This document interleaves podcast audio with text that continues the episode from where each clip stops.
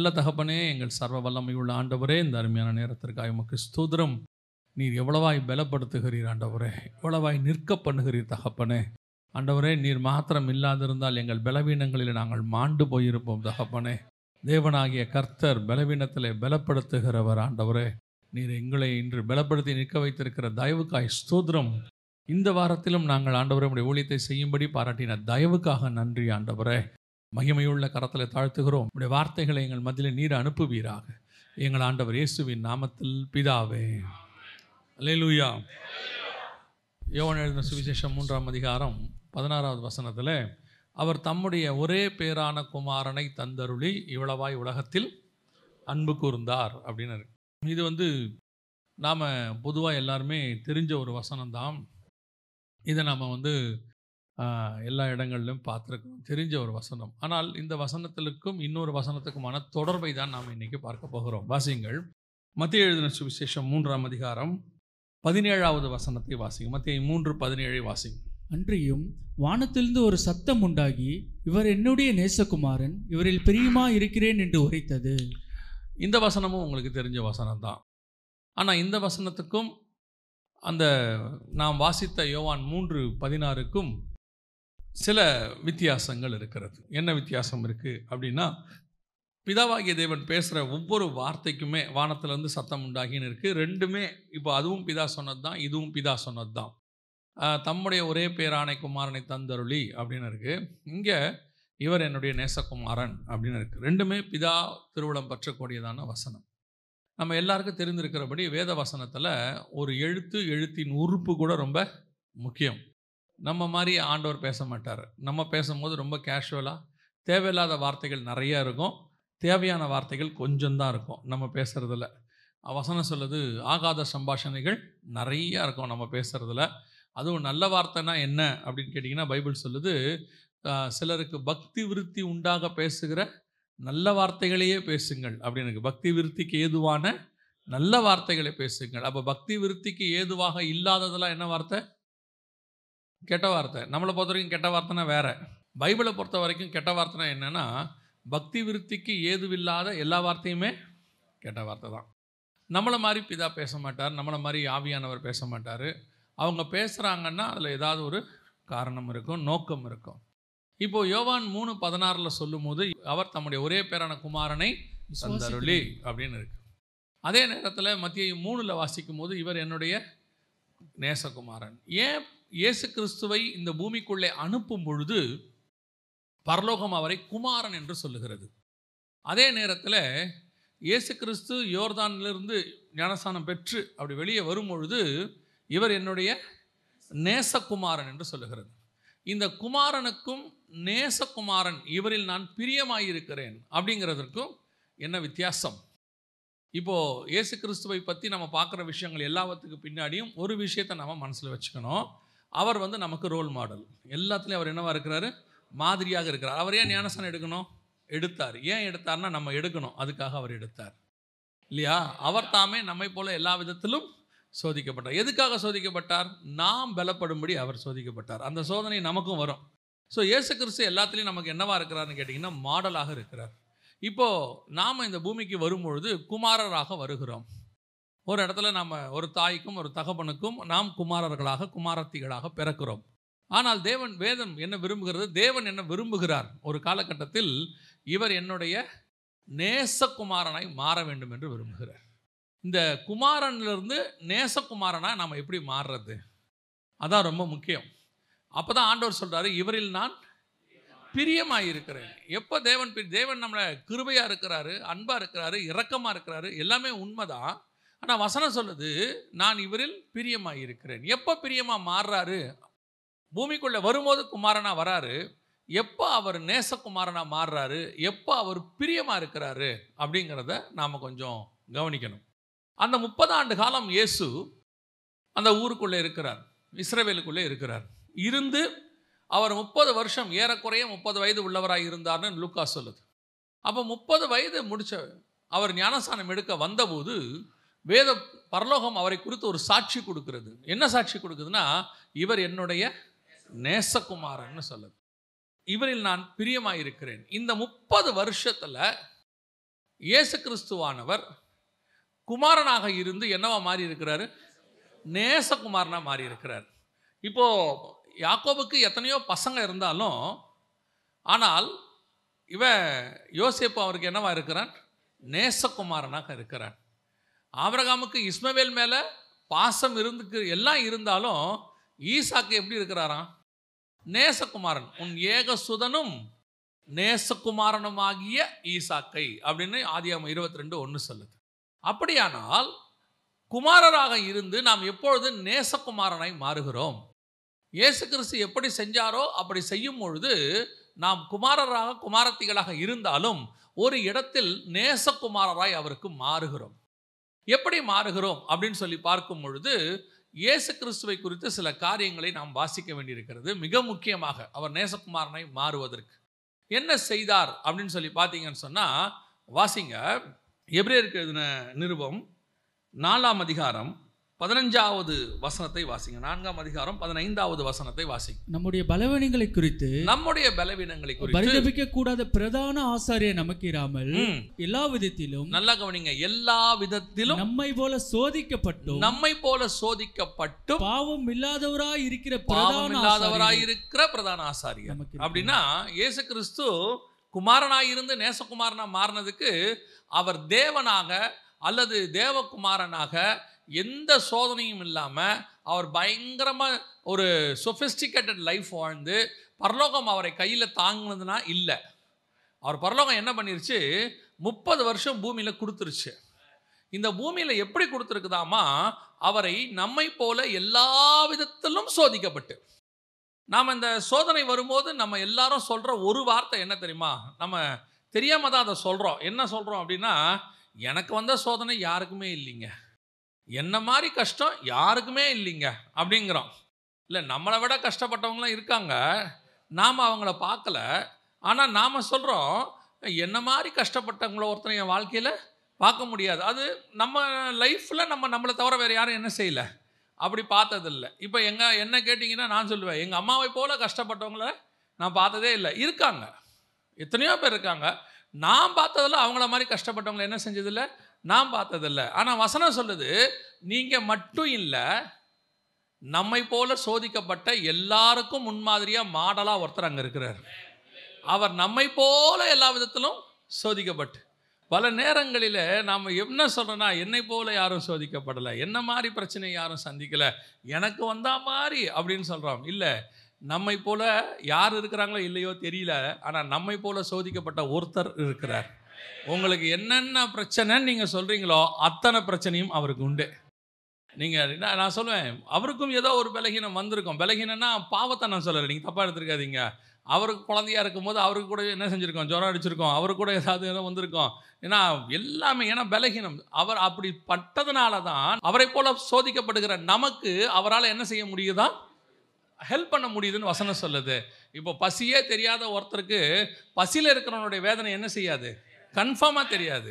ஆனால் அந்த பசியிலேருந்து கடந்து வந்து நல்லா ஒருத்தர் இருப்பார். அந்த ஆள் பார்த்தீங்கன்னா எல்லாருக்கிட்டையும் கரடாக இருப்பார். கரடு முரடாக இருப்பார். யாராவது வந்து ஐயா பசிக்குதுன்னா எடுத்து ஐம்பது ரூபாய் கொடுத்துருவாரு. உடனே எல்லாரும் கேட்பாங்க எதுக்கு நீங்கள் அவ்வளோ போய் அந்த ஆளுக்கு ஐம்பது ரூபா கொடுத்தீங்க? இல்லைங்க பசியோடைய வேதனை என்னன்னு எனக்கு தான் தெரியும். நான் ஒரு வேளை சாப்பாடு கூட இல்லாமல் இருந்தது எனக்கு தான் தெரியும். அப்போ ஏசு கிறிஸ்து எல்லா விதத்திலும் சோதிக்கப்பட்டு அவருக்கு பசினா என்னன்னு தெரியும். பிரச்சனைனா என்னன்னு தெரியும். காசு இல்லாமல் வீட்டில் இருக்கிறதுனா என்னன்னு தெரியும். ஏன்னா அவங்க வீட்டில் பலி செலுத்துறதுக்கு ஒரு ஆடு வாங்குறதுக்கு கூட அவங்ககிட்ட என்ன இல்லை. காசு இல்லை. வசனம் சொல்லுது புறா குஞ்சுகளை எடுத்துக்கொண்டு போய் பலி செலுத்தினாங்களாம். புறா குஞ்சு யார் கொடுப்பாங்கன்னு கேட்டிங்கன்னா தரித்திரர் கொண்டு போய் கொடுக்கறது. ஏழைகள் கொண்டு போய் கொடுக்கறது தான் புறா குஞ்சு. அப்போ அவங்க வீட்லேயும் ஏழ்மை இருந்திருக்குது. அவர் தாமே நம்மை போல எல்லா விதத்திலும் சோதிக்கப்பட்டு. அப்போது ஒரு குமாரனாக இருந்து நேசகுமாரனாக மாறணும் அப்படின்னு சொன்னால் இயேசு கிறிஸ்து முப்பது வயசில் கொண்டு வந்து முடிக்கிறார். முடிக்கும் போது எல்லா விதத்திலும் சோதிக்கப்படுகிறார். சோதிக்கப்பட்டு அவர் சக்ஸஸ் பண்ணுகிறார். அதான் முக்கியம். இந்த சோதனையில் நம்ம என்ன செய்கிறோம் சக்சஸ் சரி இதெல்லாம் குடும்ப பிரச்சனை. பாவத்தை எப்படி இயேசு தாண்டி வந்தார்? இருக்குது இல்லையா? பாவம் ஒரு அது ஒரு மிகப்பெரிய விஷயமாச்சே.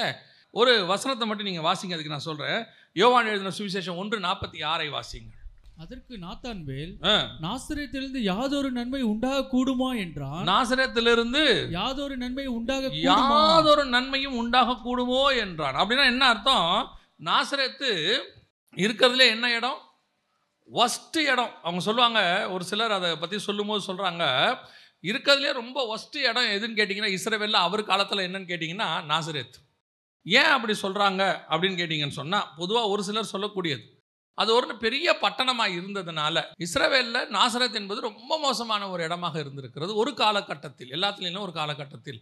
அங்கே வந்து எல்லா விதமான பாவமும் மலிவாய் கிடைக்கக்கூடியதான ஒரு இடம். அங்கே ஒருத்தன் என்ன செய்ய முடியாது? நல்லவனாக இருக்கவே முடியாது. ஒரு சில இடத்துலலாம் நல்லவனாக இருக்க வாய்ப்பே இல்லைம்பாங்க. சான்ஸே இல்லை அப்படிம்பாங்க. இப்போ இயேசு கிறிஸ்து எங்கேருந்து வந்திருக்கிறாரு? வாசிங்க. மத்திய சுவிசேஷம் ரெண்டாம் அதிகாரம் இருபத்தி மூன்றாவது வசனத்தை வாசிங்க. நாசரேத் என்னும் ஊரிலே வந்து வாசம் பண்ணினான். ம். நசரேயன் எனப்படுவார் என்று தீர்க்கதரிசியால் உரைக்கப்பட்டது நிறைவேறும்படி இப்படி நடந்தது. அப்போ நல்லா கவனிங்க. இயேசு கிறிஸ்து குழந்தையா இருக்கும்போதே எங்கே வந்துட்டாரு? நாசரத்துக்கு வந்துட்டாரு. நாத்தேன்வாளிகிட்ட வந்து சொல்லும்போது அவர் எங்கேருந்து வராருன்னு சொல்கிறாங்க நாசிரியத்துலேருந்து வரான்னு சொல்கிறாங்க அப்படின்னா அவர் குழந்தையாக இருந்ததுலேருந்து வாலிப பிராயம் வரைக்கும் அவர் ஊழியத்துக்கு வருகிற வரைக்கும் எங்கே குடியிருந்திருக்கிறாரு? நாசிரியத் தான் அவருடைய சொந்த ஊர்னே ஆகிப்போச்சு நசரையன் எனப்படுவார். திருநெல்வேலிக்காரரு நாகர்கோயிலுக்காரரு அப்படிம்பாங்க. ஆனால் அவர் கிட்ட கேட்டிங்கன்னா சொல்லுவார் நான் ஒரு முப்பது வருஷத்துக்கு முன்னாடி இங்கே வியாபாரத்துக்கு வந்தேங்க. ஆனால் அவர் சொந்த ஊர் வேறு எதுவாவது இருக்கும் அதே மாதிரி ஏசு பெத்தலகமில் பிறந்தவர் தான். ஆனால் வந்து வாசம் பண்ணது குழந்தையா இருக்கும்போது எங்கே வந்துட்டார்? நாங்கள் சின்ன வயசாக இருக்கும்போதே வந்துட்டோம். எங்கே வந்துட்டோம்? நாசிரத்துக்கு வந்துட்டோம். எப்போ வரைக்கும் வந்துட்டோம்? ஊழியத்துக்கு வர வரைக்கும் நாங்கள் அங்கே தான் இருந்தோம். அப்போ ஊழியத்துக்கு வரும்பொழுது இயேசுவை பற்றி சொல்கிறாங்க இவர் நசர நாசரத்துக்காரரு. அங்கேயே தான் இருந்துக்கிறாரு அவர் அங்கே தான் பிறந்துட்டார்னு நினச்சிட்டாங்க. ஆனால் நாசரத் என்பது எப்படிப்பட்ட ஊர்?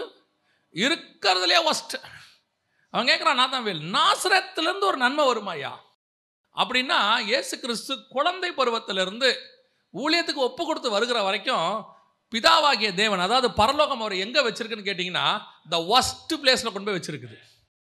அவர் தாமே நம்மை போல எல்லா விதத்திலும் சோதிக்கப்பட்டு. அவரை சோதிக்கப்படுவதற்கு பரலோகம் என்ன பண்ணியிருக்குது எல்லாத்துலேயும் இருக்கிறதுலையே பார்க்குது ஒஸ்ட் பிளேஸ் ஏன்? நீங்கள் இருக்கிற எந்த ஒஸ்ட் பிளேஸ்ன்னு சொல்கிறீங்களோ நீங்கள் என்ன சொல்கிறோம் தெரியுமா நம்ம? பையன் எங்கள் கூட இருக்கிற வரைக்கும் நல்லா தாங்க இருந்தான். படிக்க வெளிநாட்டுக்கு போனால் மோசமாயிட்டான். சிலர் சொல்லுவாங்க இவன் என் பொண்ணு இங்கே இருக்கிற வரைக்கும் நல்லா தாங்க இருந்துச்சு. கொஞ்ச நாள் படிக்கிறதுக்கு வெளியே போச்சு. ஐயோ அது ஒரு மோசமான ஊர். எல்லாருக்குமே இன்னொரு ஊர் என்னவா இருக்குது? மோசம். இங்கே இருக்க முடியாது. இங்கே வாழ முடியாது. நாங்கள் கெட்டு போனால் அதுக்கு தான் காரணம். உங்களுக்கு நான் சொல்கிறேன் ஒரு உண்மையை. இருக்கிறதுலே மோசமான தேசம்னு எல்லா தேசத்தையும் அங்கே இருக்கிறவங்க சொல்லுவாங்க. நார்வேக்கு போனீங்கன்னா அந்த ஊரில் வந்து எல்லா பாவமும் ரொம்ப ஈஸியாக கிடைக்கும் அப்படிம்பாங்க. ஆனால் நார்வேக்குள்ளேயும் கர்த்தருக்காக உண்மையாக இருக்கிற சபைகள் இருக்கிறது. அமெரிக்கா இருக்கிறதுலே பாபிலோன் மோசம்பாங்க. அமெரிக்காவிலும் கர்த்தருக்காக உண்மையாக இருக்கிற சபைகள் இருக்கிறது. கனடாவை பற்றி சொல்லும் போது சொன்னாங்க கனடா மாதிரி ஒரு மோசமான நாட்டை நீங்கள் பார்க்கவே முடியாதும்பாங்க. ஆனால் கனடாவுக்குள்ளே கர்த்தருக்காக வைராக்கியமாய் வாழக்கூடிய ஊழியர்களும் சபைகளும் அங்கே இருக்கிறது. அப்போ கர்த்தருக்காக நீங்கள் வாழணும்னு முடிவு பண்ணால் எங்கே வேணாலும் நீங்கள் உண்மையாக வாழ முடியும். அப்போ தான் நீங்கள் நேசகுமாரனா மாற முடியும். இன்னைக்கு நம்ம பழியை தூக்கி சர்க்கம்ஸ்டன்ஸ் மேலே போட்டுக்கிட்டு இருக்கிறோம். பழியை தூக்கி பக்கத்தில் இருக்கிறவங்க மேலே போடுறோம். பழிய தூக்கி அங்கே போடுறோம் இங்கே போடுறோம். காரணம் என்ன? நாம அவர்கள் பலவின் பலமானவர்கள் என்று நினைக்கிறோம். நாசரேத்து பலமா? இயேசு பலமா? நாசரேத்தோடைய பாவம் பலம் அல்ல அந்த பாவத்தை ஜெயிக்கக்கூடிய இயேசு பலமானவர். அல்லேலூயா. அப்ப நீங்க பலமா இல்ல உங்களுக்குள்ள இருக்கிறவர் பலமா? உலகம் பலமா? வசனம் சொல்லுது உலகத்தில் இருக்கிறவனிலும் உங்கள் நம்மில் இருக்கிறவர் பெரியவர். அழகா இயேசு ஒரு வார்த்தையை சொல்லுவார். பரலோக ராஜ்யம் புளித்த மாவுக்கு ஒப்பா இருக்கிறது. அப்படிம்பாரு. பரலோக ராஜ்யத்தை ஏன் நீங்கள் புளித்த மாவுக்கு ஒப்பா மாத்துறீங்க? புளித்த மாவு அப்படிங்கிறது வந்து பைபிளை பொறுத்த வரைக்கும் நெகட்டிவ் பேரபிள் நெகட்டிவ் பேரபிள்னு சொன்னால் தப்பான விஷயத்துக்கு யூஸ் பண்ணுற பேரபிள் புளித்த மாவை எதுக்கெல்லாம் ஆண்டவர் யூஸ் பண்ணுவார்? கள்ள உபதேசத்துக்கு யூஸ் பண்ணுவார். அவர் சொல்லுவார் பரிசெயர் சரிசெயரை குறித்து ஏரோதை குறித்து புளித்தமாவை குறித்து குறித்து எச்சரிக்கையாயிருங்கள். ஏன்னா அவங்க கள்ள உபதேசம் பாரு புளித்தமாவு எப்பவுமே கள்ள உபதேசம் ஆனால் இயேசு பரலோகத்தை எதுக்கு கம்பேர் பண்ணுறாரு புளித்த மாவுக்கு சமானமாக இருக்கிறது அப்போ புளித்த மாவுக்கு சமானம்னு சொன்னால் அப்போ இந்த புளித்த மாவோடைய ஸ்பெஷாலிட்டி என்ன? ஒருவேளை இப்போ இருக்கிற ஜென்ரேஷன்காரங்களுக்கு இந்த புளித்த மாவை பற்றி தெரிய வாய்ப்பே இல்லை. ஏன் இல்லை அப்படின்னு கேட்டிங்கன்னா ஃப்ரிட்ஜு வந்ததுலேருந்து உங்களுக்கு புளித்த மாவை பற்றி தெரிய வாய்ப்பே இல்லை அப்படி அப்படி ஒரு வாய்ப்பே இல்லை. புளித்த மாவும் கிடையாது. புளித்த மாவில் தோசை ஊற்றுறவங்களும் இல்லை. அந்த காலத்துலலாம் நைட்டு படுக்க போகும்போது பாலில் உர ஊற்றுறதுன்னு ஒன்று இருக்குது. தயிருக்கு உர ஊற்றுறதுனா என்ன அப்படின்னு கேட்டிங்கன்னா வீட்டில் பால் இருக்கும். கொஞ்சம் தயிர் தான் அதில் நம்ம செய்வோம். ஊற்றிடுவோம் ஊற்றின உடனே மறுநாள் காலையில் எத்தனை லிட்டர் பாலாக இருந்தாலும் அது என்னவா மாறிடும் தயிராக மாறிடும் அவ்வளோ பெரிய ஒரு லிட்டரோ அரை லிட்டரோ பால் இருக்குது தயிர் கொஞ்சம் இருக்குது இந்த கொஞ்சம் தயிர் அவ்வளவு பாலையும் என்னவாக மாற்றும் தயிராக மாற்றும் ஏன்னு சொன்னால் அந்த தயிருக்குள் இருக்கிற புளித்த தன்மைக்கு அப்படி ஒரு வல்லமை உண்டு. புரியுதா? அதுக்கு பேர் ஈஸ்ட்லாம் நம்ம சொல்லுவாங்க. அதோட புளித்த தன்மைக்கு அப்படி ஒரு பவர் உண்டு. இதைத்தான் இயேசு வந்து இஸ்ரவேலோட இதில் சொல்கிறாரு புளித்த மாவுக்கு என்னவா இருக்கிறது? சமானமாக இருக்கிறது. அந்த புளித்த தன்மை அது எதுக்கு ஈக்குவலாக இருக்குதான் பரலோக ராஜ்யத்துக்கு ஈக்குவலாக இருக்குதான் அதனுடைய அர்த்தம் என்ன? உன்னை சுற்றி இருக்கிறவர்கள் எப்பேற்பட்ட பாவிகளும் பாவமான இடமாக இருந்தாலும் சரி உனக்குள் இருக்கிற பரலோக ராஜ்யத்திற்கு அவர்கள் அத்தனை பேரையும் உன்னை போல மாற்றுகிற வல்லமை உண்டு என்று ஆண்டவர் சொல்லுகிறார். அல்லேலூயா! அதுதான் உங்களுக்குள்ள இருக்கிற பவர் நமக்குள் இருக்கிற பவர். உலகத்தில் இருக்கிறவனிலும் நம்மில் இருக்கிறவர் பெரியவர்னா என்ன அர்த்தம்னா அவர் நம்மை சுற்றி இருக்கிற அத்தனை பேரையும் நம்மை போல மாற்றுவார் நமக்குள் இருக்கிறவரை போல மாற்றுவார் இன்னைக்கு நாம என்ன எதை அறிக்கை பண்ணிக்கிட்டு இருக்கிறோம்? எதை அறிக்கை பண்ணிக்கிட்டு இருக்கிறோம்? நம்மளை சுற்றி இருக்கிறது சரியில்லை அதனால் நான் சரியில்லை. அவங்க பா பாவம் செய்கிறாங்க அதனால் நான் பாவம் செய்கிறேன் ஒரு நாள் நான் இப்படி சொல்லிக்கிட்டே இருப்பேன். உன்னால தான் நான் கோவப்படுறேன். நீங்கள் பேசுறதுனால தான் நான் பேசுகிறேன் அப்படின்னு ஒரு நாள் ஆண்டவர் என்ன கேட்டார் நீ என்ன கோவப்படுற? ஏன் பழியை அங்கே போடுற? நீ அமைதியாயிரு. நீ எவ்வளோக்கு எவ்வளோ அமைதியாக இருக்கணுமோ அமைதியாயிரு. நம்மளும் ட்ரை பண்ணுறோம் மாம்சத்தில் இருக்கிறோம். ஆறு மாதம் அமைதியாக இருப்போம் ஆறு மாதத்துக்கு அதுக்கப்புறம் வெடிப்போம். ஏன்னா மாம்சத்தில் தானே இருக்கிறோம். அது நான் என்ன நினைப்பேன்னா அன்னன்னைக்கு வெடிச்சிட்டா கூட பரவாயில்ல போல். இந்த ஆறு மாதம் கழிச்சு வெடிக்கும் போது எரிமலையாக வெடிக்குது. மொத்தம் சேர்த்து வச்சு ஒத்துன்னு. ஆனால் ஆண்டவர் சொல்கிறார் இல்லை இல்லை நீ ஆறு மாதன்றது அப்புறம் ஒரு வருஷமாகும் ரெண்டு வருஷமாகும். அதுக்கப்புறம் நீ என்னவாயிருவ? அமைதியாயிருவ. நீ எல்லாத்தையும் மாற்ற ட்ரை பண்ணார. முதல்ல நீ என்ன செய்ய? நீ மாறு. நீ மாறாமல் சுற்றி இருக்கிற எதுவுமே மாறாது. ஏன்னா மற்றதை மாத்திர அதிகாரம் உன் கையில் தான் இருக்குது அதுகிட்ட இல்லை. அதுகிட்ட மாத்திர எதுவுமே இல்லை. அவங்க சரியாக சொல்லுங்க இவங்கள சரியாக சொல்லுங்க நான் சொல்கிறேன் சரியா யாரும் ஆக மாட்டாங்க. நம்ம ஆயிட்டோம்னா நமக்குள்ள இருக்கிற பரலோகம் அவர்களையும் மாற்றும் அதுதான் ஆண்டவர் சொல்றார் புளித்த மாவுக்கு சமானமாக இருக்கிறது. இதுதான் இயேசு கிறிஸ்து நாசிரியத்தில் இருக்கும்போது நடந்தது. இயேசு நாசிரத்தில் இருக்கிறாரு. நாசிரத் பாவத்தில் இருக்குது. அந்த பாவம் இயேசுவை தொட முடியவில்லை. ஆனால் இயேசுவின் பரிசுத்தம் ஒரு நாள் நாசிரத்தை மாற்றிவிட்டது. உலகத்தையே மாற்றிவிட்டது. அந்த வல்லமையை கத்தர் உங்களுக்கு எனக்கும் கொடுத்துருக்குறாரு. அப்போ தான் நம்ம குமாரன் நேசகுமாரனாய் மாற முடியும். முப்பது வருஷம் இயேசு சோதிக்கப்பட்டார். முப்பது வருஷம் சோதிக்கப்பட்டார். சோதிக்கப்பட்டு சோதிக்கப்பட்டு சோதிக்கப்பட்டு முப்பது வருஷம் முடிச்சு வந்து யோர்தானில் இறங்கி ஞானஸ்தானம் எடுத்து அப்படி வர்றாரு. பரலோகம் சொல்லுது முப்பது வருஷம் இவரை நான் பார்த்துருக்குறேன். இவர் என்னுடைய நேசகுமாரன். இவரில் நான் பிரியமாக இருக்கிறேன். இவரை எந்த உலகமோ பாவமோ எதுவுமே அவரை தொட முடியவில்லை. அப்பதான் அவர் நேசகுமாரனாய் மாறுகிறார். வரும்போது அவர் குமாரன். ஆனால் முப்பது வயசு கழித்து அவர் நேசகுமாரன். நீங்கள் நான் அப்படி மாற முடியுமா? இன்றைக்கி நாம் நாசிரியத்தை போல் நம்ம மாறிக்கிட்டு இருக்கிறோமே. ஒரு அழகான ஒரு வசனம் உண்டு. யோசித்து பாருங்கள் எப்படி இருந்திருக்கணும் இவரு நாசிரியத்தை பற்றி இப்படி வசனம் சொல்லுது. இதை படித்து பாருங்க. அதே ஆறாம் அதிகாரம் ஒன்பதாவது வசனமும் பதினோராவது வசனமும் வாசிங்க. நோவாவின் வம்ச வரலாறு நோவா தன் காலத்தில் இருந்தவர்களுக்குள்ளே நீதிமானும் ம், உத்தவனுமாய் இருந்தான் நோவா தேவனோடு சஞ்சரித்துக் கொண்டிருந்தான். பூமியானது தேவனுக்கு முன்பாக சீர்கெட்டதா இருந்தது. பூமி கொடுமையினால் நிறைந்திருந்தது. பன்னெண்டு. தேவன் பூமியை பார்த்தார். இதோ அது சீர்கெட்டதா இருந்தது.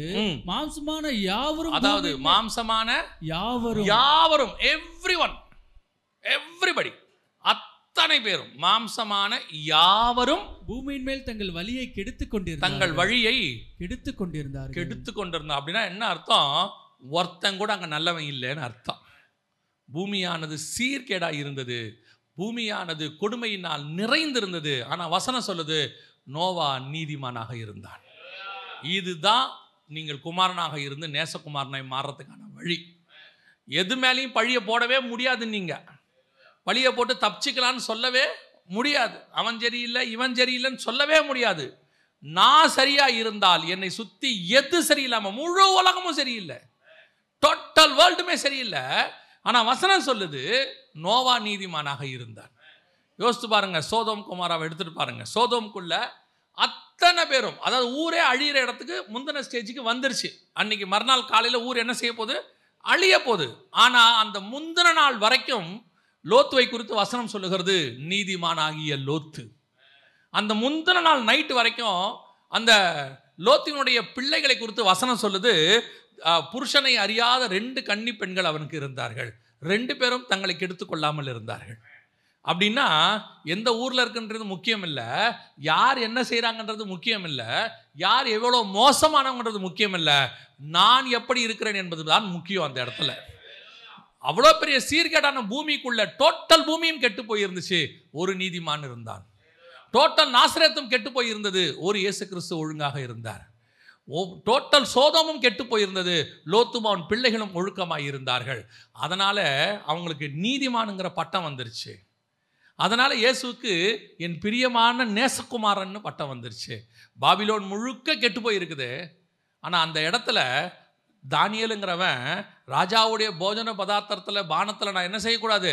திட்டுப்படக்கூடாதுன்னு சொல்கிறான் அவனை பார்த்து கத்தர் எப்படி கூப்பிட்றாரு? என் பிரியமான புருஷனாகிய தானியலே. என் பிரியமான புருஷன் என் பிரியமான குமாரன் என் நேசகுமாரன் என் நேசகுமாரத்தி. எப்போ கத்தர் அந்த வார்த்தையை சொல்ல முடியும்? பாவமே இல்லாத ஹண்ட்ரட் பர்சன்ட் சுத்தமாக இருக்கிற ஊருக்குள்ளே நான் சுத்தமாக இருக்கிறேங்கிறதுல ஒன்றும் ரொம்ப முக்கியம் இல்லை சர்ச்சுக்குள்ள நீங்கள் எவ்வளோ பெரிய பரிசுத்தவானுங்கிறதே முக்கியம் இல்லை ஏன்னா இங்கே எல்லாருமே பரிசுத்தவான் தான் நீங்கள் சர்ச்சுக்கு வெளியே உங்கள் ஏரியாவில் உங்கள் வீட்டுக்குள்ள எவ்வளவு நீதிமானா இருக்கிறீங்கன்றது தான் முக்கியம். எதுக்கு சொல்ல வரேன் அப்படின்னா உள்ள வேற வழியில் மாறி தான் ஆகணும். நாம் எங்கே சாட்சியாக இருக்கிறோம் என்பது தான் ரொம்ப முக்கியம். ஆனால் இருக்க முடியும் என்பதுதான் வசனம் சொல்லுது. முடியாது கிடையாது வாய்ப்பில்லை அந்த இடத்துல சான்ஸே இல்லை அப்படிலாம் ஒன்றுமே கிடையாது. ஆண்டவர் தான் உங்களை பிளேஸ்மெண்ட் பண்ணுறாரு அந்த இடத்துல கொண்டு போயிட்டு. அந்த இடத்துல கத்தர் தான் வைக்கிறாரு. ஒரு ஆஃபீஸில் அங்கே வந்துட்டு பார்த்தீங்கன்னு சொன்னால் அத்தனை பேரும் லஞ்சம் வாங்குறாங்க. எல்லாரும் லஞ்சம் வாங்கணும்னு ஒரு அங்கே அது அது ஒரு எழுதப்படாத சட்டமாக இருக்குன்னு வச்சுக்கோங்களேன். இந்த ஒரு சிஸ்டர் மட்டும் கர்த்தருக்கு பயந்தவங்க. லஞ்சம் வாங்க மாட்டாங்க. அப்போது ப்ரெஷர் பயங்கர ப்ரெஷர் எல்லா பக்கத்துலேருந்தும் ஒன்றும் வாங்குங்க ஆகுன்ட்டு அவங்க என்ன தெரியுமா பண்ணாங்க? வேலையை எழுதி கொடுத்துட்டு விஆர்எஸ் கொடுத்துட்டு வீட்டுக்கு போயிட்டாங்க. அவங்க சொன்னாங்க உன் வேலையே தேவையில்ல போயிரு. இப்போ வரைக்கும் அங்கே சொல்லுவாங்க அந்த ஒரு அம்மா தான் அங்கே ஒழுக்கமாக இருந்துச்சும்பா இதுதான் சாட்சி. அவ்வளோதான் நான் அந்த அம்மாவும் கெட்டு போச்சுன்னு அங்கே வரல. அந்த அம்மா மட்டும் ஒழுக்கமாக இருந்துச்சுங்கிறான். அதான் உண்மை. அவ்வளோதான் முடிஞ்சிருச்சு. நம்ம விஆர்எஸ் கொடுத்தோம்னா கர்த்தர் நம்மை ஆசீர்வதிக்க வல்லமை உள்ளவராக இருக்கிறார். இதை விட மேலான காரியத்தை கர்த்தர் கொடுத்து நம்மளை ஆசீர்வதிப்பார். நம்ம என்ன சொல்கிறோம் தெரியுமா? எங்கள் ஆஃபீஸில் லஞ்சம் வாங்காமல் இருக்கவே முடியாதுங்க. எங்கள் டிபார்ட்மெண்ட் அப்படி ஒரு டிபார்ட்மெண்ட் நான் வாங்காட்டி கூட கீழே இருக்கிறவர் வாங்கி கொடுக்க சொல்லுவார் மேலே இருக்கிறவர் வாங்க சொல்லுவார். வேற வழியே இல்லை. ஆண்டவர் சொல்றார் அதெல்லாம் பொய். அதெல்லாம் பொய். முடியும். என்ன வேலை போகும்? ஆனால் அதை விட மேலான வேலையை கொடுப்பதற்கு கத்தர் வல்லமை உள்ளவராகி இருக்கிறார். இல்லையா? மேலே இருக்கிறவனை மாற்றிடுவார் கர்த்தர். அந்த சில இடங்களில் மேலதிகாரிகள் பார்த்தீங்கன்னா நாம் கீழே இருக்கிறவங்க உண்மையாக ஆண்டவருக்காக இருந்தோம்னு வச்சுக்கோங்க. நம்மளை பார்த்து அவங்க பயப்படுவாங்க சில நேரத்தில். ஒரு நாள் வரும் அவங்களே சொல்லுவாங்க வீட்டில் ஏதாவது பிரச்சனைன்னா ஏயா கொஞ்சம் உங்கள் சர்ச்சில் சொல்லி கொஞ்சம் ஜோம் பண்ண சொல்ல எல்லாத்தையும்பாங்க காரணம் என்னென்னா நம்முடைய சாட்சி நாம் கீழாக இருந்தாலும் கூட சரி நம்மை கொண்டு அவர்களை மாற்றுகிறது அவங்க மாறுவாங்க. அதைத்தான் கர்த்தர் நம்மக்கிட்ட கேட்குறாரு. அப்போ தான் நாம் குமாரனாக இருந்து என்னவோ மாற முடியும்? நேசகுமாரனாய் மாற முடியும். கர்த்தர் அப்படி தான் வைப்பார். சோதனையான இடத்துல தான் வைப்பார். சோதனை இல்லாத இடத்துல வைக்க மாட்டார். நம்ம என்ன நினைக்கிறோம்? நம்மளை சுற்றி எல்லாம் சமாதானமாக இருக்கணும். யோ நீங்கள் யோசித்து பாருங்கள் தாவிதை சுற்றி எல்லாம் சமாதானமாக இருந்து ஒன்றும் இல்லாமல் அப்படி இருக்கும்போது தான் அவன் பாவம் பண்ணான். தாவிதை சுற்றி எல்லாம் சண்டை போட்டுக்கிட்டே இருக்கும்போது அவனுக்கு வேலையே இல்லை. எந்த வேலை இல்லை? பாவம் செய்கிற வேலையே இல்லை. அவன் சண்டை போட்டுக்கிட்டே இருந்தான். சண்டை போட்டுக்கிட்டே இருந்தான். ஆண்டவர்கிட்ட போவான் இந்த சண்டைக்கு போகலாமா இந்த யுத்தத்துக்கு போகலாமா இப்படி பண்ணலாமா? அவன் அவன் எப்படி இருக்கிறான்னா எங்கேஜாகவே இருக்கான். ஒரு நாள் பார்க்குறான் ஒன்றும் இல்லை. கர்த்தர் அவனுக்கு உண்டான எல்லாவற்றையும் சமாதானமாய் மாற்றினார் இப்போ உட்காந்து யோசிக்கிறாரு நம்ம இப்படி சும்மா இருக்கிறோமே ஏன் ஆண்டவருக்கு ஆலயத்தை கட்டக்கூடாது? ஆண்டவர் கேட்டார் நான் உன்னை கேட்டேன். அங்கே தான் மிஸ்டேக் வருது. எப்போ வருது? இந்த மாதிரி நேரங்களில் வருது. நம்மளை சுற்றி இந்த மாதிரி உபத்திரத்துக்கு நடுவில் இருக்கிற காலத்தில் நாம் எப்பவும் தேவனையே நோக்கி பார்த்துக்கிட்டு இருப்போம். அவர்கள் மத்தியில் சாட்சியாக இருக்க வேண்டும் என்று கத்தர் விரும்புகிறார். அல்லேலூயா முதலாவது குமாரன் என்னவாய் மாறிவிட்டார்? நேசகுமாராய் மாறிவிட்டார். இவர் என்னுடைய நேசகுமாரன். இவரில் நான் இப்போ இன்னொரு வசனத்தை வாசிங்களேன்.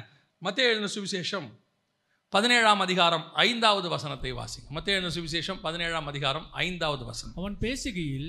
இதோ ஒளியுள்ள ஒரு மேகம் அவர்கள் மேல் நிழலிட்டது. இவர் என்னுடைய நேசகுமாரன். இவரில் பிரியமா இருக்கிறேன். இவருக்கு செவி கொடுங்கள் என்ற அந்த மேகத்திலிருந்து ஒரு சத்தம் உண்டாயிற்று. இப்போ மத்தியில சொன்னதுக்கும் மூணாம் அதிகாரத்தில் சொன்னதுக்கும் மத்திய பதினேழில் சொன்னதுக்கும் என்ன வித்தியாசம்? இவருக்கு ஒரு எக்ஸ்ட்ரா வேர்டை சேர்க்குறாரு. இதுவே மூணாம் அதிகாரம் மத்தியில சொன்னபோது இந்த வேர்டை அவர் சொல்லலை. இவர் என்னுடைய நேசகுமாரன் இவரில் நான் பிரியமா இருக்கிறேன்னு முடிச்சிட்டார். ஆனா இப்போ திருப்பி அந்த வசனம் என்ன சொல்லுது? இவர் என்னுடைய நேசகுமாரன் இவரில் பிரியமா இவரில். பிரியமா இருக்கிறேன். இவருக்கு செவி கொடுங்கள். இவருக்கு செவி கொடுங்களுங்கிற எக்ஸ்ட்ரா வேர்டு ஜாயின் ஆகுது. இது எப்போ ஜாயின் ஆகுது? இந்த சம்பவம் எப்போ நடக்குது? அப்படின்னு சொல்லி நீங்கள் பார்த்தீங்கன்னு சொன்னால் இயேசு ஊழியத்தை முடித்து விட்டு சிலுவை மரணத்துக்கு போகிறதுக்கு முன்னாடி எருசலேமுக்குள்ள நுழையறதுக்கு முன்னாடி இது நடக்குது. லூக்கா எழுதின சுவிசேஷம் ஒன்பதாம் அதிகாரம் முப்பது முப்பத்தி ஒன்று வாசிங்க. அன்றியும் மோசே எலியா என்னும் இரண்டு பேரும் மகிமையோட காணப்பட்டு அவருடனே சம்பாஷணை பண்ணி. அவர் எருசலேமிலே நிறைவேற்ற போகிற அவருடைய மரணத்தை குறித்து அவர் எருசலேமிலே. நிறைவேற்ற போகிற அவருடைய மரணத்தை குறித்து பேசிக் கொண்டிருந்தார்கள். பேசிக் கொண்டிருந்தார்கள். அப்போ இவர் அடுத்து எங்க போறாரு? எருசலேமுக்கு போக போகிறாரு முடிவு மரணத்தை குறித்து அங்கே ச காரியங்கள் நடக்க போகுது ரட்சிப்பினுடைய திட்டம் நிறைவேற போகிறது. அதை பற்றி அவங்க சம்பாஷிக்கிறாங்க பேசுகிறாங்க இப்போ நம்ம அங்கே என்ன பண்ண போகிறோம் அது அவங்களுடைய என்ன பேசுனாங்கன்றது அங்கே இருக்குது. ஆனால் இப்போ அங்கே இருக்கிற பேதுருவையும் அங்கே இருக்கக்கூடிய யோவானையும் யாக்கோபையும் பார்த்து பரலோகம் ஒரு கட்டளை கொடுக்குது. இவர் என்னுடைய நேசகுமாரன். இவரில் நான் பிரியமாய் இருக்கிறேன் அடுத்து இவருக்கு செவி கொடுங்கள். ஏன் இதே வார்த்தையை யோர்தான்லேருந்து வெளியே வரும்போது திரளான கூட்டமாகிய ஜனங்கள் இருந்துச்சு. இல்லையா?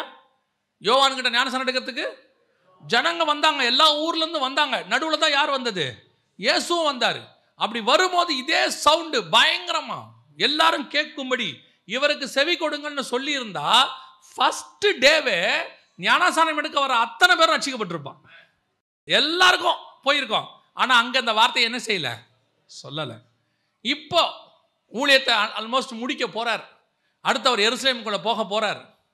மரணத்தை அவர் சந்திக்க போறார். சிலுவையை சுமக்க போகிறார் போறார்.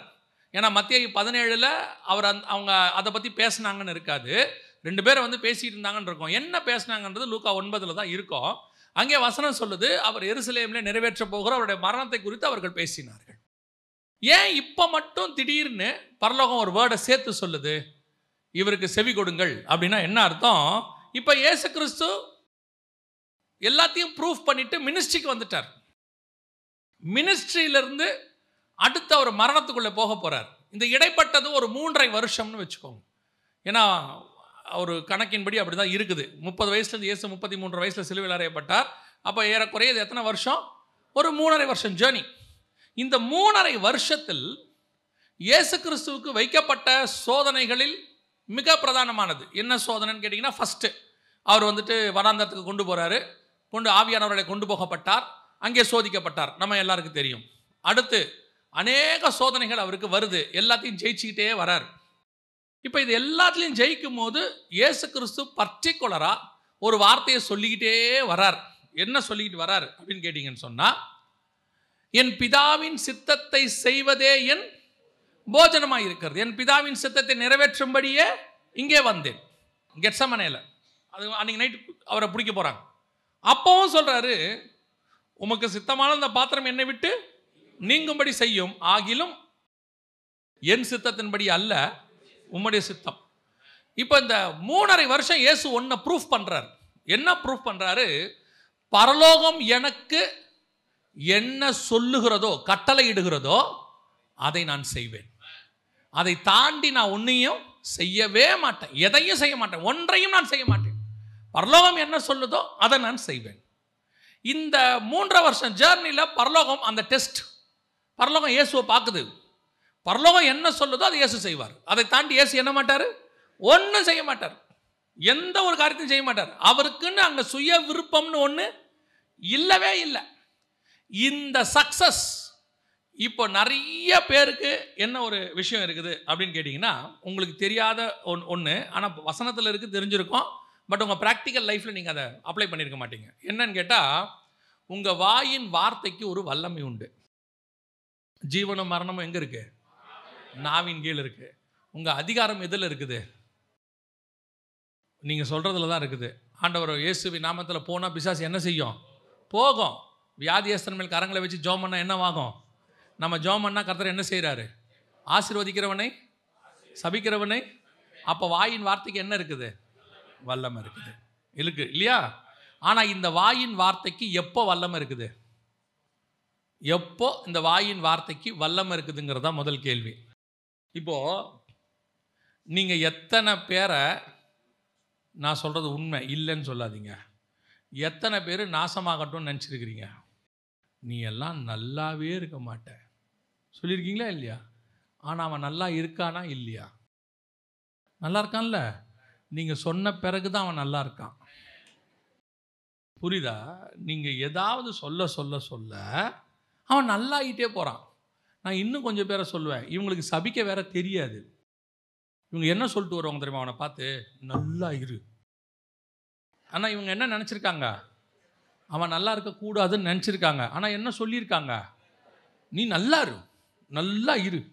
ஆண்டவர் சொன்னார். இப்போ நான் என்ன செய்யணும்? நீ என்ன பண்ணிவிட்ட? பல நேரங்களில் நமக்கு சபிக்கவும் தெரியாது ஆசீர்வதிக்கவும் தெரியாது. அதை விட்டுருங்க. ஆனால் நம்ம வாயின் வார்த்தைக்கு ஒரு வல்லமை இருக்குதானே? ஆண்டவர் சொல்லியிருக்கிறதானே? நீ ஆசீர்வதிக்கிறவனே நான்?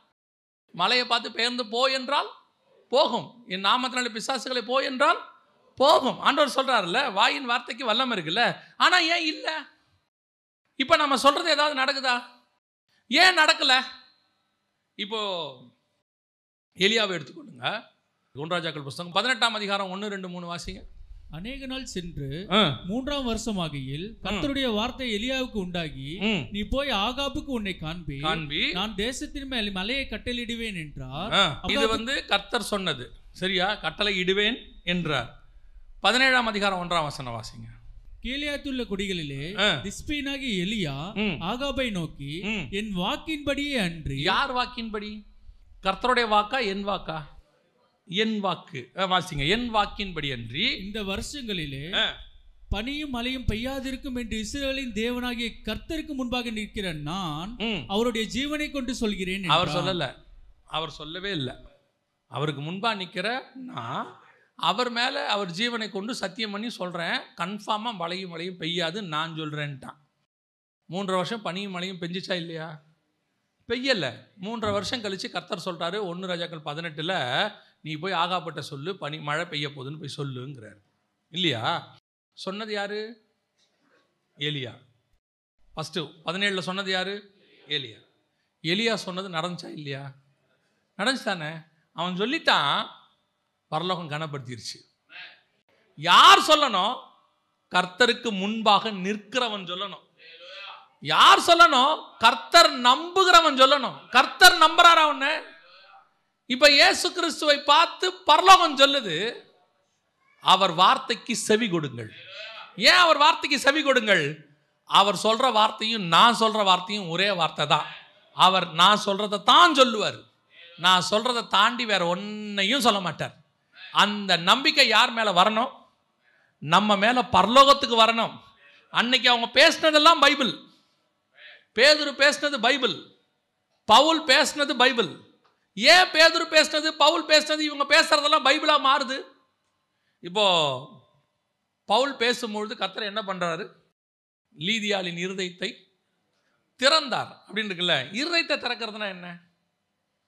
இருதயத்தை திறக்கிறதல் என்றால் என்ன? பாருங்க இப்போ நமக்குள்ளே வந்து ரெண்டு காரியங்கள் இருக்குது மெயினாக ஒன்று கான்ஷியஸ் இன்னொன்று சப்கான்ஷியஸ் அப்படிம்பாங்க. கான்ஷியஸ்னால் என்ன? சப்கான்ஷியஸ்னால் என்ன? அப்படின்னு கேட்டிங்கன்னா நிதானத்தில் இருக்கிறதுக்கு பேர் என்னது?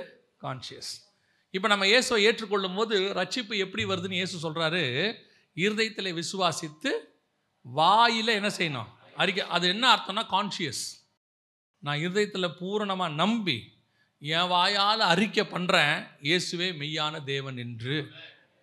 அவர் எதில் விரும்புகிறார் நம்மளை ஏற்றுக்கொள்ளணும்னு? கான்ஷியஸில் இருக்கணும் நம்ம. சும்மா மயக்கத்தில் இயேசுவேன்னு சொல்கிறது இல்லை புரியுதுங்களா? சிலர் மயக்கத்தில் இயேசுவே இயேசுவேம்பாங்க. அது அவங்க ஆத்மா சொல்லுது. ஆனால் கான்ஷியஸில் இல்லை அவங்க. நீங்கள் இயேசுவே இயேசுவேன்னு புலம்பிட்டு இருந்தீங்க. அப்படியா? அப்படின்னு கேட்பான் சிலர் பார்த்தீங்கன்னா நைட்டு தூக்கத்தில் பிரசங்கமே பண்ணியிருப்பான் நமக்கு. காலைல எழுந்திரிச்சு நம்ம கேட்போம் என்ன இது? ஏதோ பயங்கரமாக பேசிகிட்டு இருந்தீங்க. அப்படியா? எனக்கு ஒன்றும் தெரியாதேம்மா. இந்த சப்கான்ஷியஸ் அப்படிங்கிறது வேற. கான்ஷியஸுங்கிறது வேற. இந்த கான்ஷியஸில் தான் நீங்கள் நானும் இயேசுவை ஏற்றுக்கொள்ள வேண்டும் என்று இயேசு விரும்புகிறார். நீ இந்த சப்கான்ஷியஸில் ஏற்றுக்கொள்ளவே வேண்டிய அவசியம் இல்லை. ஆனால் சப்கான்ஷியஸில் நமக்குள்ள வர ஆள் யார் தெரியுமா? பிசாஸ். நம்மளை அறியாமலேயே நமக்குள்ள வந்து எல்லாத்தையும் செய் அவன் பார்க்குறான். அவன் இப்போ துரத்தப்பட்ட பிசாசு. மேலும் ஏழு பிசாசை கூட்டிட்டு வந்து அந்த வீடு ஜோடிக்கப்பட்டிருக்கிறதை கண்டு திருப்பி உள்ள வந்துருச்சான். அவன் கதவை தட்டிட்டு உள்ள வரல. கதவை தட்டாமல் உள்ள வரான். ஏசு வரும்போது எப்படி வராரு? கதவை தட்டிட்டு வராரு. இதான் கான்ஷியஸ் சப்கான்ஷியஸ் தட்டிட்டு வந்தால் கான்ஷியஸ் நான் திறப்பேன். எனக்கு தெரியும். அப்போது இயேசு வந்து தட்டிட்டு வராரு. அப்போ எனக்கு என்ன இருக்குது? கான்ஷியஸில் இருக்கு அப்பா நான் தான் கதவை திறந்தேன். இப்போ பாருங்க நைட்டு நீங்கள் பதினொன்றரை மணிக்கு வந்து திற கதவு தட்டுவீங்க. அப்படியே அன்கான்ஷியஸில் வந்து கதவு திறக்கிற இருக்குது. தெரியுமா உங்களுக்கு? இந்த பதினொன்றரை பன்னெண்டு மணிக்கெலாம் தட்டினோம்னா அப்போ அந்த கான்ஷியஸில் திறக்கிறது வேற பிசாசு சப்கான்ஷியஸ் அவன் அப்படியே நேராக உள்ளே வருவான். கர்த்தர் என்ன விரும்புகிறாரு நீ பாரு உனக்கு நலன்னு பட்டா எடுத்துக்கோ. நலம்னு படலையா? விற்று. நான் உன்னை ஃபோர்ஸ் பண்ணலை கட்டாயப்படுத்தலை நீ நினச்சி என்னை ஏற்றுக்கோ அப்படிங்கிறாரு. ஆனால் இந்த தேவன் தான் பவுலுக்கு முன்னாடி வசனம் சொல்லுது லீதியாளின் இருதயத்தை அவரோட அர்த்தம் என்னன்னா லீதியாளுக்கே தெரியாமல் சப்கான்ஷியஸில் திறக்கிறார். இது என்னங்க? சப்கான்ஷியஸில் இயேசு திறக்கிறாரு இருதயத்தை திறக்கிறாருங்கிறீங்க. அப்போ இந்த வேலையை இயேசு ஏன் செய்கிறாரு அப்படின்னா ஏ தேவனுக்கு பவுல் மேல் நம்பிக்கை இருக்கிறது. என்ன நம்பிக்கை இருக்குது தெரியுமா? நான் சொல்கிறத மட்டும்தான் அவன் பேசுவான். அதை தவிர வேற எதையும் அவன் பேச மாட்டான். அவனை நம்பி இவ இருதயத்தை திறக்கலாங்கிறது தான் கர்த்தர் உங்கள் மேல் வச்ச நம்பிக்கை. உங்கள் மேலே எப்போ பரலோகத்துக்கு நம்பிக்கை வருதோ அப்போ எதிரில் இருக்கிறோட இருதயத்தை பரலோகம் திறக்கும். இப்போ பாருங்க லூக்கா இருபத்தி நாலு நாற்பத்தஞ்சு அப்பொழுது வேத வாக்கியங்களை அப்பொழுது வேத வாக்கியங்களை அறிந்து கொள்ளும்படி அவருடைய மனதை அவர் திறந்து அப்படின்னா பரலோகம் என்ன செய்யுது இயேசுவுக்கு முன்பாக சீஷருடைய மனதை என்ன செய்யுது திறக்குது. எதனால திறக்குதுன்னா இயேசு கிறிஸ்து மேலே பரலோகத்துக்கு நம்பிக்கை வந்துருச்சு. நான் சொல்கிறத தவிர இவர் வேறு ஒன்றையும் பேச மாட்டார். ஒரு எழுத்தாகிலும் எழுத்தின் உறுப்பாகிலும் இவர் என்ன செய்ய மாட்டார்? கூட்டவும் மாட்டார் குறைக்கவும் மாட்டார். அந்த நம்பிக்கை பரலோகத்துக்கு வந்த உடனே வசனம் சொல்லுது அவர் இருதயங்களை அவர் திறந்தார். அவங்க வேத வாக்கினை அறிந்து கொள்ளும்படி. இப்படிப்பட்ட ஆளை பார்த்து தான் பரலோகம் சாட்சி கொடுக்குது. இவர் என்னுடைய நேசகுமாரன். இவரில் நான் பிரியமாக இருக்கிறேன். இவர் வார்த்தைக்கு செவி கொடுங்கள். ஏன்? வேற யாரை பார்த்து என்னால் சொல்ல முடியாது? மோசையை பார்த்து இந்த வார்த்தையை என்னால் சொல்ல முடியாது. ஏன் சொல்ல முடியாது? வசனம் சொல்லுது இந்த மாதிரி ஏழு பேருக்கு மனைவியாக இருந்தா இந்த மாதிரி உயிர்த்தெழும்போது அவர் யாருக்கு மனைவியாக இருப்பா? இதெல்லாம் சொல்லி முடிச்சுட்டு ஒரு இடத்துல இயேசுவை பார்த்து இந்த விவாகரத்தை பற்றிலாம் பேசும்போது மோசை எங்களுக்கு சொல்லி இருக்கிறானே அப்படின்னு இவங்க கேட்குறாங்க கேட்கும்போது இயேசு அவங்களுக்கு சொல்கிறாரு உங்கள் இருதயத்தின் கடினத்தின் நிமித்தம் மோசை அப்படி சொன்னான். ஆதி முதல் கொண்டு அப்படி இல்லைங்கிறார். புரியுதா? உங்களுக்காக மோசை என்ன பண்ணிட்டாரு? மாடிஃபை பண்ணிட்டாரு. ஆனால் நாங்கள் கொடுத்ததுல அப்படி இல்லைன்ட்டார் அவர். இப்போ மோசையை பேசும்போது ஜனனுடைய இருதயம் திறக்கலை.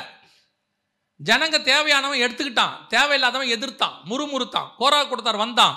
ஆனால் இயேசு பேசும்போது அத்தனை பேரும் ஏற்றுக்கொண்டான். பவுல் பேசும்போது லீதியாளுடைய இருதயத்தை கர்த்தர் திறந்தார். எங்க திறக்கிறார் தெரியுமா? எப்போ உங்க மேல பரலோகத்துக்கு நம்பிக்கை வருதோ அப்போ உங்க முன்னாடி இருக்கிற இருதயத்தை பரலோகம் திறக்கும். நீங்க எதுவும் உங்க மேல நம்பிக்கை வரணும்? நான் நான் சொல்றதை தவிர வேற ஒன்றையும் என் மகளோ மகளோ பேசவே மாட்டார்கள். இதுதான் இவ்வளவுதான் அளவு. ஒரு வார்த்தை கூட எக்ஸ்ட்ரா பேச மாட்டாங்க. என்ன சொல்றனோ பேசுவாங்க. எங்க நிறுத்த சொல்றோம் அங்க நிறுத்துவாங்க. அந்த நம்பிக்கை பரலோகத்துக்கு மேல வருமா? அப்ப நீங்க பேசுறது எல்லாமே வேதமாக மாறும். பில்லிகரகமையாவை எடுத்துக்கோங்க. நீங்க பாருங்க பில்லிகரகம் ஐயாவோட பிரசங்கத்தை பாருங்க. பயங்கர ஆகா ஓஹோன்லாம் இருக்காது. நான் சொல்கிறது இப்போ இல்லை அவர் கருத்துடைய ராஜ்யத்துக்கு போயிட்டார். அவர் பேசுகிறதுல எல்லா ஆகா ஓஹோன்லாம் இருக்காது. ஆனால் அவர் பேசுகிறத கேட்கறதுக்கு மட்டுமே மூணு லட்சம் பேர் வருவாங்க. அவ்வளோதான் இன்னொரு விஷயம் தெரிஞ்சுக்கோங்க. பில்லிகிரகமையோட ஊழியத்தில் அற்புத அடையாளம் நடக்காது. எந்த ஹீலிங்கும் நடக்காது. எந்த டெலிவரன்ஸும் நடக்காது. பியூர்லி வேர்ட் ஆஃப் காட் கர்த்தருடைய வார்த்தையை அவர் பேசுவார். வசனத்தை கேட்க ஜனங்க என்ன செய்வாங்க? மூணு லட்சம் பேர் ரெண்டு லட்சம் பேர் நான் ரெண்டு மூ ஒரு லட்சம் பேர் இப்படி வந்துகிட்டே இருப்பாங்க. அப்போ இப்படி ஜனங்களை பரலோகம் ஏன் அனுமதி கொடுக்குது வந்து கேட்கறதுக்கு? கொடுக்கறதுக்கு என்ன காரணம்? அவர் மேல பரலோகத்துக்கு ஒரு நம்பிக்கை இருக்குது. நான் சொல்றதை மட்டும்தான் இவர் கேட்பார். இவர் பேசுவார். ஒரு வார்த்தை எக்ஸ்ட்ரா பேச மாட்டார். அதே நேரத்தில் பிசாசுக்கும் ஜனங்க வந்து கேட்குறவங்க இருக்கிறாங்க. அதெல்லாம் தேவன் சொல்றது இல்லை பிசாசுடைய ஆட்களும் பேசுவாங்க. அவங்க பேசும்போது லட்சக்கணக்கில் என்ன செய்வாங்க? ஜனங்க வருவாங்க. இது தேவன் அனுமதி கொடுக்கறதில்ல. தேவன் அனுமதி கொடுக்குற கூட்டம். கர்த்தர் இருதயத்தை திறக்கிறாருன்னு வச்சுக்கோங்க. அந்த இருதயத்தை திறக்கிற கூட்டத்தை நான் சொல்கிறேன் யாருக்கு இருதயம் திறக்கும்? கர்த்தர் சொல்லுகிறபடி பேசுகிறவன். அப்படி பேசுகிறவனை தான் பரலோகம் நம்பும். அப்படி இருக்கிறோமா நம்ம? நிறைய பேருக்கு ஆசை இருக்குது. நம்ம சொல்கிறது நடக்கணும். நம்ம பேசுகிறத அவங்க கேட்கணும்.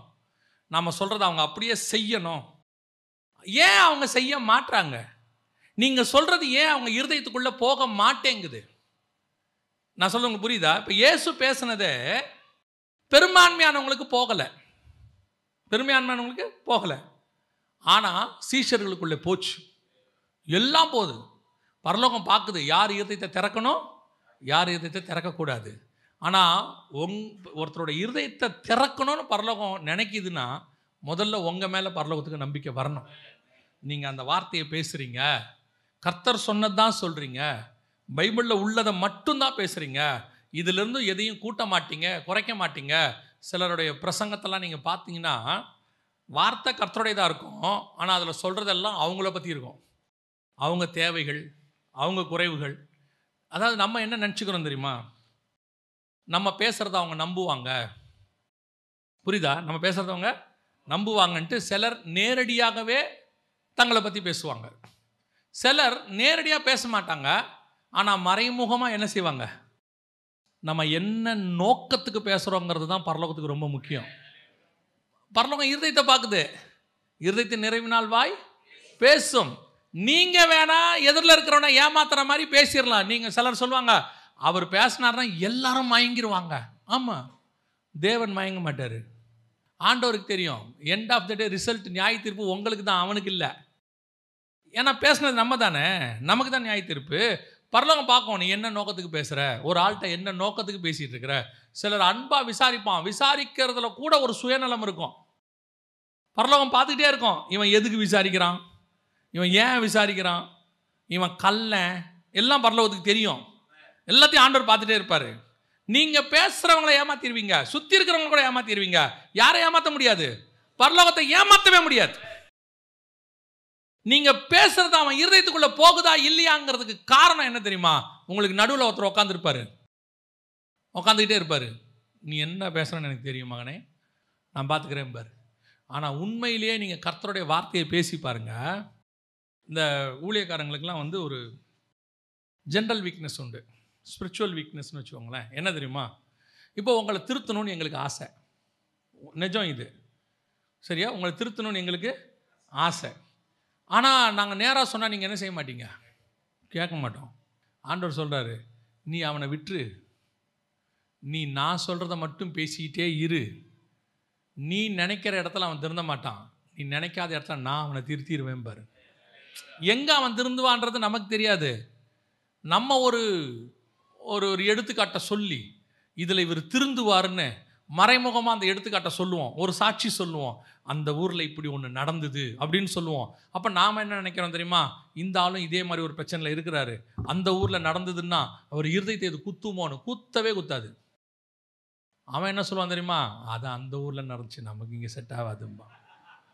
நமக்கு ஐயோ சொல்லி இவ்வளோ வேஸ்ட்டாக போச்சே. ஒரு நாள் அதே ஆள் வந்து நம்மகிட்ட சொல்லுவான் ஐயா நீங்கள் பேசும்போது கத்தர் எங்கிட்ட பேசினார். எதில் பேசினார்? ஆமாம் ஒன்று சொல்லுவான் அதில் பேசுகிறதுக்கு வாய்ப்பே இல்லை. அந்த மாதிரி ஒரு சம்பவத்தில் பேச இதில் எப்படியா நீ ரசிக்கப்பட்ட அப்படின்னா அதில் ஒரு பாயிண்ட்டு கத்துரு அதில் தான் ஆண்டவர் சொல்கிறாரு நீ எந்த முயற்சியும் என்ன செய்யாத? பண்ணவே பண்ணாத. நீ கொடுக்குற வார்த்தையை மட்டும் பேசிக்கிட்டே இரு. எங்கே யாரை எப்படி திருத்தணும் இருதயத்தை திறக்கணும்னு எனக்கு தெரியும். ஆனால் உன் மூலயமா அவனை திருத்தணும்னா முதல்ல எனக்கு உன் மேலே நம்பிக்கை வரணும். நீ எப்படிப்பட்டவனாக இருக்கணும்? ஆண்டவர் சொல்கிறத மட்டும் பேசணும். எதையும் கூட்டவும் கூடாது குறைக்கவும் கூடாது. கூட்டினாலும் உன்னை பரலவங்க ரிஜெக்ட் பண்ணிடும் குறைச்சாலும் பரலவங்க ரிஜெக்ட் பண்ணிடும் ரிஜெக்ட் பண்ண என்னென்னா இதயத்தை திறக்காது. அவங்க இருதை திறக்காது. அவங்க வந்து யோசித்து கான்ஷியஸில் இதை ஏற்றுக்கலாமா ஏற்றுக்க வேணாமா? எல்லாம் யோசித்து பார்த்து கடைசியாக பரலோகம் டிசைட் பண்ணோம். சரி ஓகே. இவன் பேச்சு இவன் இப்படியே தான் பேசுவான். விட்டு தள்ளு. ஜனங்களாக பார்த்து ஏற்றுக்கிட்டோம் அப்படின்னு விட்டுருவார். ஆனால் ஒரு இடத்துல உங்கள் மேலே பரலோகத்துக்கு நம்பிக்கை வரும். இவன் அவனை பற்றி பேச மாட்டான். அவன் தேவையை பற்றி பேச மாட்டான். அவன் ஜனங்களுக்கு வெறும் நான் கொடுக்குற வசனத்தை மட்டும் கொடுப்பான். அன்றைக்கி தான் ஆண்டவர் சொன்னார் ஜோக்கு பேசணுங்கிறது அவசியமே இல்லை. நீ வசனம் பேசிக்கிட்டே இரு. அந்த வசனம் அவனுக்குள் கிரியை செய்யும். அவன் கேட்பான் கேட்க மாட்டான்ற கவலை உனக்கு வேண்டாம். அதை நான் பார்த்துக்கிறேன் கேட்க வைக்கிறத. அவங்க கேட்க வைக்கிறத நான் பார்த்துக்கிறேன். அவங்களே கேட்பாங்க. உட்கார வைக்கிறது கர்த்தர். ஒரு செய்தி இருக்கிறது நித்திய ஜீவன் ஒரு மெசேஜ் இருக்குது யூடியூப்பில் அந்த செய்தி வந்து கிட்டத்தட்ட ரெண்டு மணி நேரம். அந்த செய்தி எடுக்கும் போதெல்லாம் கேட்பாங்க ஷூட் பண்ணட்டுமாம்பாங்க. வேணாம்ப அப்போது ஏன் ஷூட் பண்ண வேணான்றீங்க அப்படிம்பாங்க. இது ரெண்டு மணி நேரம் மெசேஜ் யாரும் உட்காந்து என்ன செய்ய மாட்டாங்க? கேட்க மாட்டாங்க எதுக்கு வேஸ்ட்டாக ஷூட் பண்ணுறீங்க அப்படின்னு சொல்லிட்டு. மஸ்கட்டுக்கு போனும்போது அங்கே ஒரு சகோதரன் வந்து இந்த செய்தி அவர் கேட்டதே இல்லை. அவர் என்ன பண்ணார்? ஷூட் பண்ணலாம் அப்படின்னார். எதுக்கு பிரதர் சும்மா ஷூட் பண்ணுவோம் பிரதர்னார் பண்ணார். ஒரு மணி நேரம் ஐம்பத்தி நாலு நிமிஷமாக என்னமோ அந்த மெசேஜ் முடிச்சாச்சு. வந்துட்டேன். நான் எனக்கு அவர் அப்லோட் பண்ணதே தெரியாது. அவர் அப்லோட் பண்ணிட்டார். கிட்டத்தட்ட எத்தனையோ லட்சம் பேர் அதை பார்த்துருக்குறாங்க. எதுக்கு சொல்கிறேன் அந்த அதை ஷூட் பண்ணதோ அப்லோட் பண்ணதோ என் பொறுப்பே இல்லை. அதனால் வரக்கூடிய கிரெடிட் எனக்கே கிடையாது. அதை ஷூட் பண்ணவங்க யாரோ அப்லோட் பண்ணவங்க யாரோ. ஆனால் அந்த செய்தி அதில் ஆவியானவர் பேசினது அவ்வளோ பிரயோஜனமாக இருக்குதுன்னு ஒரு பெரிய கூட்டம் சொல்லிக்கிட்டு இருக்குது. நான் என்ன நினைக்கிறேன்? அந்த செய்தி யாரும் கேட்கவே மாட்டாங்க. அந்த செய்தி ரீச் ஆகாது அப்படிங்கிறது என்னுடைய மைண்ட் செட் அன்றைக்கி ஒரு மனுஷன் வந்து சொன்னார் அந்த செய்தியை நான் இது வரைக்கும் ஒரு பத்து தடவை பார்த்துட்டேன் நானே எனக்கே சந்தேகம். பத்து தடவை பார்க்கறதுக்கு அந்த மெசேஜில் என்ன இருக்குன்னு எனக்கு தெரியாது. ஆனால் ஆவியானவர் பேசுகிறார். பல நேரங்களில் நாம் மாம்சத்தில் எதையும் முடிவெடுக்க கூடாது. தேவன் என்ன சொல்லுகிறாரோ அதை செஞ்சால் போதும். அது half an hour one hour ரெண்டு ஹவர் பத்து நிமிஷம் அந்த கதைலாம் கிடையாது. என்ன க்ரௌடு வந்திருக்கு இந்த க்ரௌடுக்கு ஏற்ற மாதிரி பேசணும் அந்த க்ரௌடுக்கு அதெல்லாம் கிடையாது. நான் சொல்கிறேன் நான் நாம் நம்ம கையிலன்னு ஒன்று இல்லவே இல்லை. பரலோகம் உங்களை நம்பணும். அவ்வளோதான் முக்கியம். பரலோகம் வார்த்தையை கொடுக்கும்.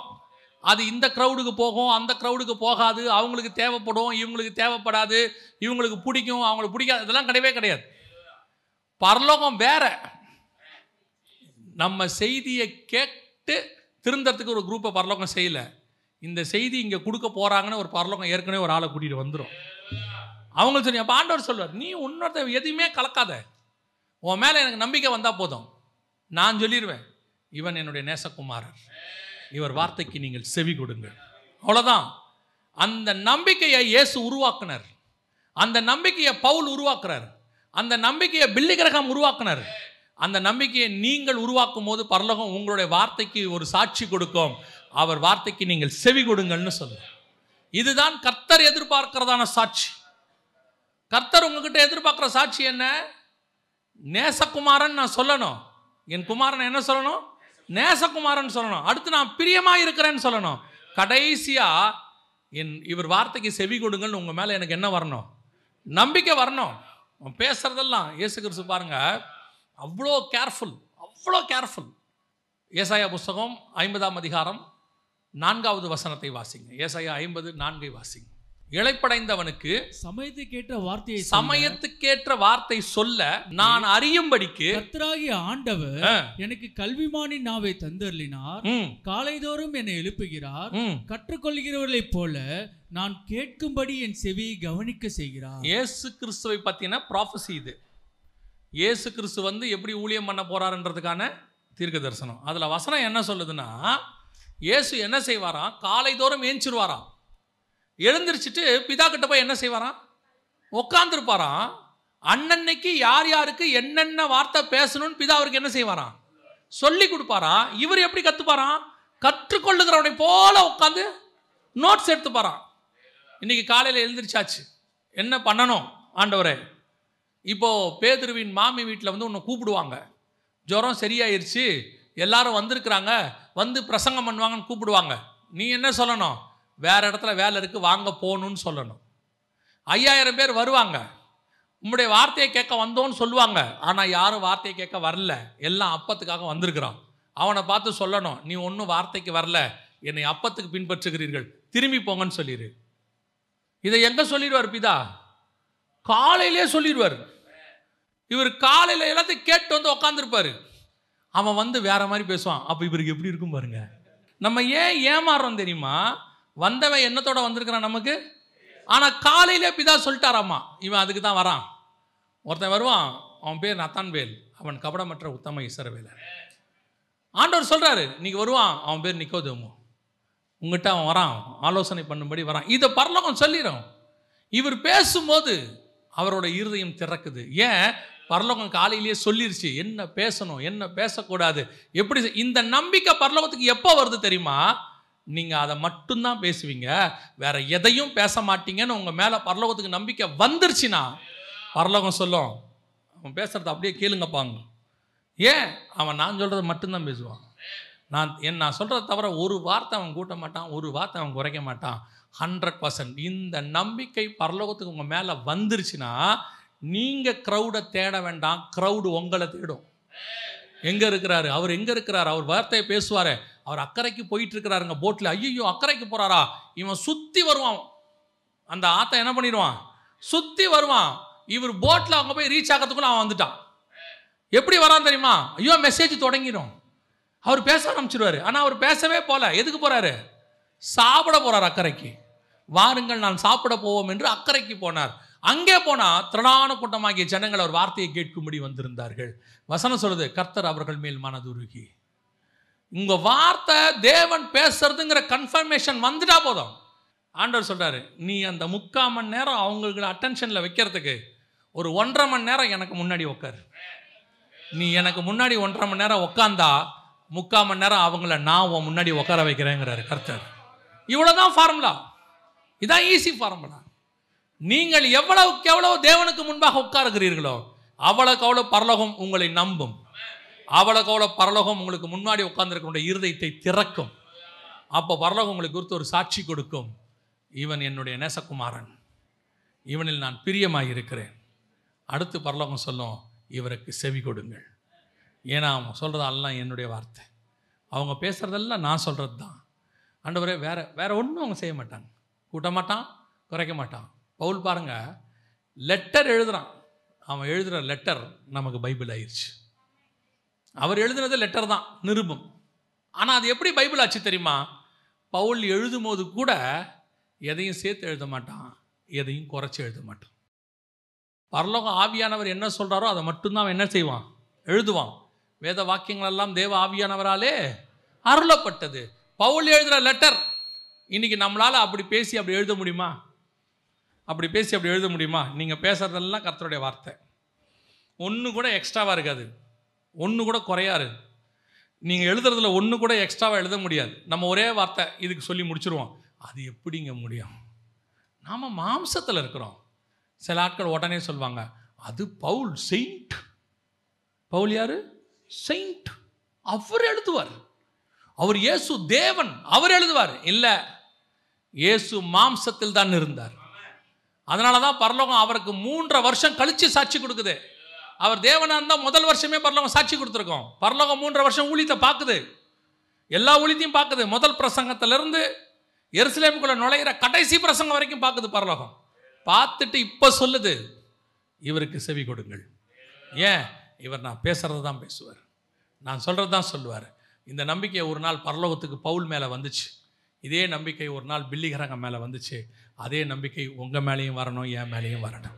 அல்லேலூயா அப்போது இந்த பூமிக்கு நாம் என்னவா வந்தோம்? வரும்போது குமாரனாக வந்தோம். வாங்க வேண்டிய சாட்சி என்ன? நேசகுமாரன். முடிக்க வேண்டிய சாட்சி என்ன? இவரில் நான் பிரியமாக இருக்கிறேன். இவருக்கு செவி கொடுங்கள். நாம் ஜெபிக்க போகிறோம் தேவ சமூகத்தில். எழுந்திருக்கலாமா நம்ம எல்லாரும்?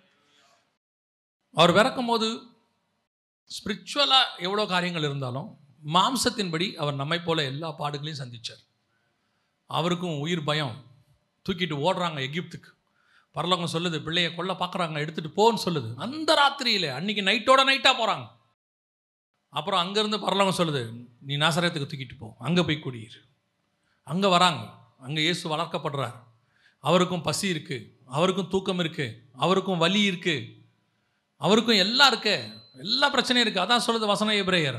அவர் தாமே நம்மை போல எல்லா விதத்திலும் சோதிக்கப்பட்டு.